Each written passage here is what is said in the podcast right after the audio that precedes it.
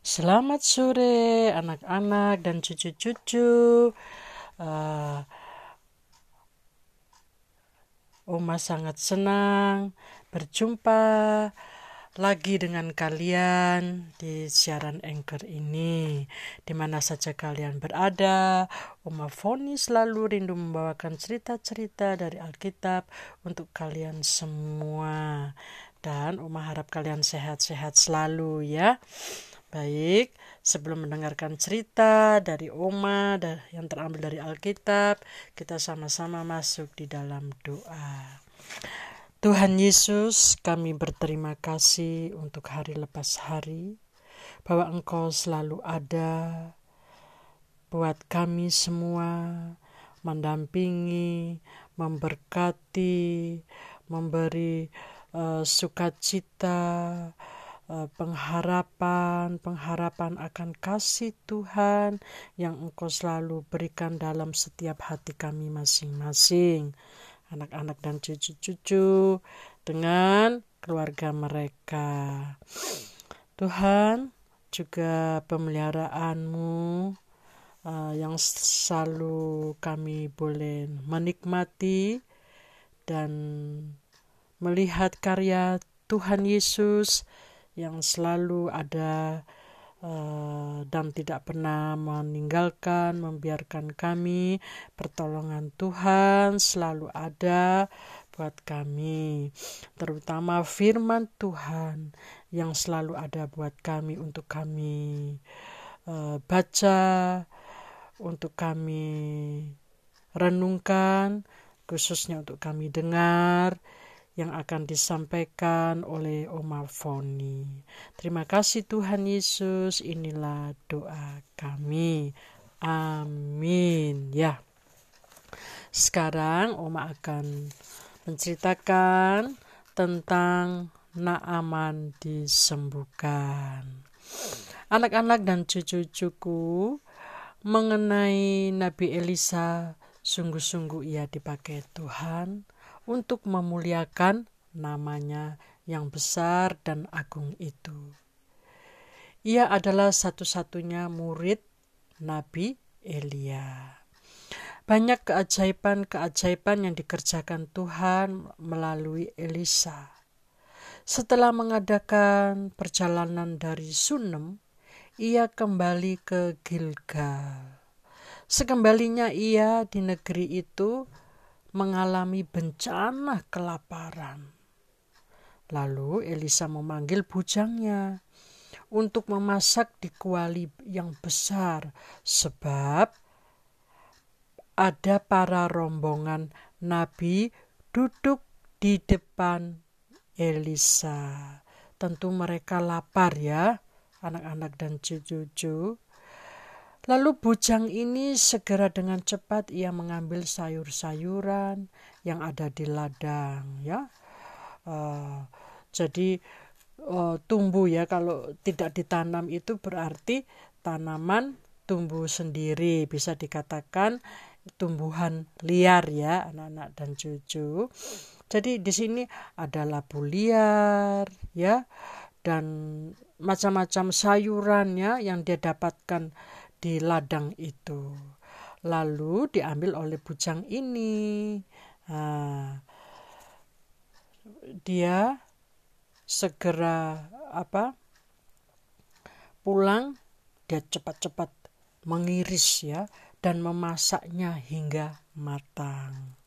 Lalu dicedoklah masakan tadi bagi orang-orang atau para nabi tadi ya untuk mereka makan. Setelah selesai makan, uh, berteriaklah mereka serta berkata, "Maut ada dalam kuali itu." Tidak tahan mereka memakannya. Wah, ini mereka habis makan ya, tak gitu ya. Lalu ini terdapat, uh, kalian bisa membacanya di kitab Eh, raja-raja dua raja-raja pasal 4 ayat 40.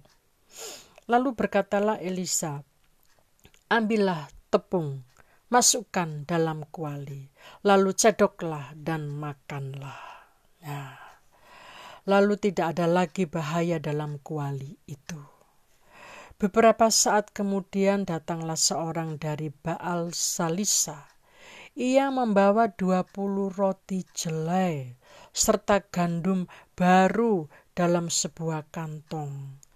Lalu kata Elisa, berikan kepada orang-orang itu untuk dimakan. Orang-orang yang berjumlah seratus orang itu mereka makan hingga kenyang dan masih ada sisanya. Ini sesuai firman Tuhan yang dikatakan oleh Elisa. Sekarang kita melihat keadaan Naaman. Nama Naaman seorang panglima Raja Aram. Ia sangat terpandang dan disayangi oleh raja. Tetapi Naaman ini sakit kusta. Ada seorang gadis Israel adalah tawanan yang dibebaskan dan menjadi pelayan di rumah Naaman. Gadis ini tahu mengenai tentang Naaman. Lalu ia berkata kepada nyonyanya, katanya gini, sekiranya Tuhan menghadap uh, nabi yang di Samaria, maka nabi itu pasti menyembuhkan tuanku dari sakit kustanya. Lalu istrinya menyampaikan kepada Naaman suaminya. Kemudian Naaman minta izin kepada Raja Aram dan memberi lalu Raja Aram memberi surat kepada Raja Israel. Demikianlah tata cara yang dibuat bila seorang masuk ke negeri lain harus ada surat izin ya. Nah, tentunya Naaman pergi dengan tidak tangan kosong ia membawa sebagai persembahan berupa 10 talenta perak dan 6000 sikal emas dan 10 potong pakaian. Tentu pakaian-pakaian ini yang indah-indah ya, anak-anak dan cucu-cucu, karena dia seorang panglima ya. Dan ke, pasti kaya ya, waktu zaman ini uh, Raja Aram ini ya. Uh, Pergilah Naaman dengan kereta kudanya, ya. Setibanya ia di depan rumah Elisa, lalu Elisa berkata kepada Naaman ini, ya, langsung sudah setelah melihat Naaman. Uh, Elisa berkata, "Pergi dan mandilah tujuh kali dalam sungai Yordan." maka tubuhmu akan pulih kembali sehingga engkau menjadi tahir. Naaman sangat terkejut dengan ucapan Elisa. Mengapa harus di sungai Yordan? Kan ada sungai yang bersih seperti di Abana dan Parpar, sungai-sungai yang ada di Damsyik. Lalu untunglah pegawai-pegawai Naaman memperingati untuk melakukan apa yang disuruh Elisa tadi. Maka Naaman turun ke sungai dan ia membenamkan dirinya sebanyak tujuh kali. Ya, dia lakukan sesuai perkataan Elisa. Lalu pulihlah tubuhnya kembali. Kemudian kembalilah ia ke rumah Elisa untuk memberi tahu kalau dia sudah sembuh dan memberi hadiah-hadiah yang dibawanya itu. Tetapi Elisa menolak.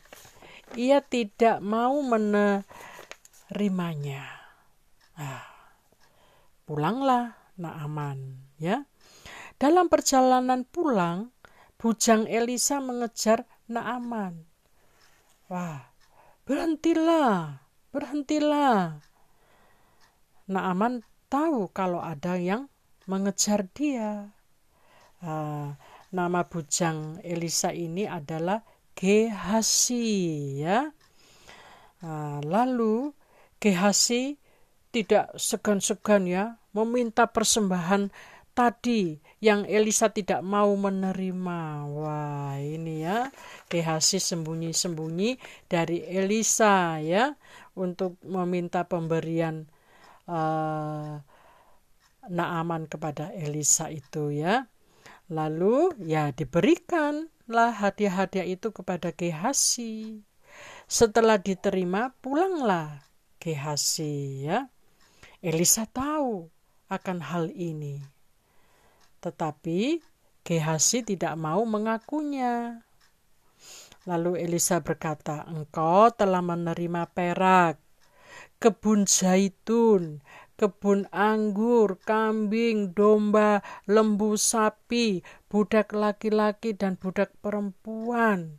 Wow, berlimpah ya anak anak-anak dan cucu-cucu ya. Wow, uh, Gehasi uh, menjadi kaya mendadak ya karena uh, hadiah-hadiah yang didapatkan dari panglima ini yaitu Naaman ini ya. Nah, setelah apa yang dikatakan tadi hadiah-hadiah itu kepada Gehasi oleh Nabi Elisa lalu Elisa berkata lagi, "Tetapi penyakit kusta Naaman akan melekat kepadamu dan kepada anak cucumu untuk selama-lamanya. Setelah itu, Gehasi keluar dari depan Elisa, maka ia kena kusta, dan seluruh tubuhnya putih seperti salju. Ya, Demikianlah cerita dari Oma untuk anak-anak serta cucu-cucu semuanya. Lain waktu dan ada kesempatan, pasti Oma sambung lagi ya ceritanya. Jangan lupa berdoa dan harus rajin belajar. Tuhan Yesus memberkati kalian semua.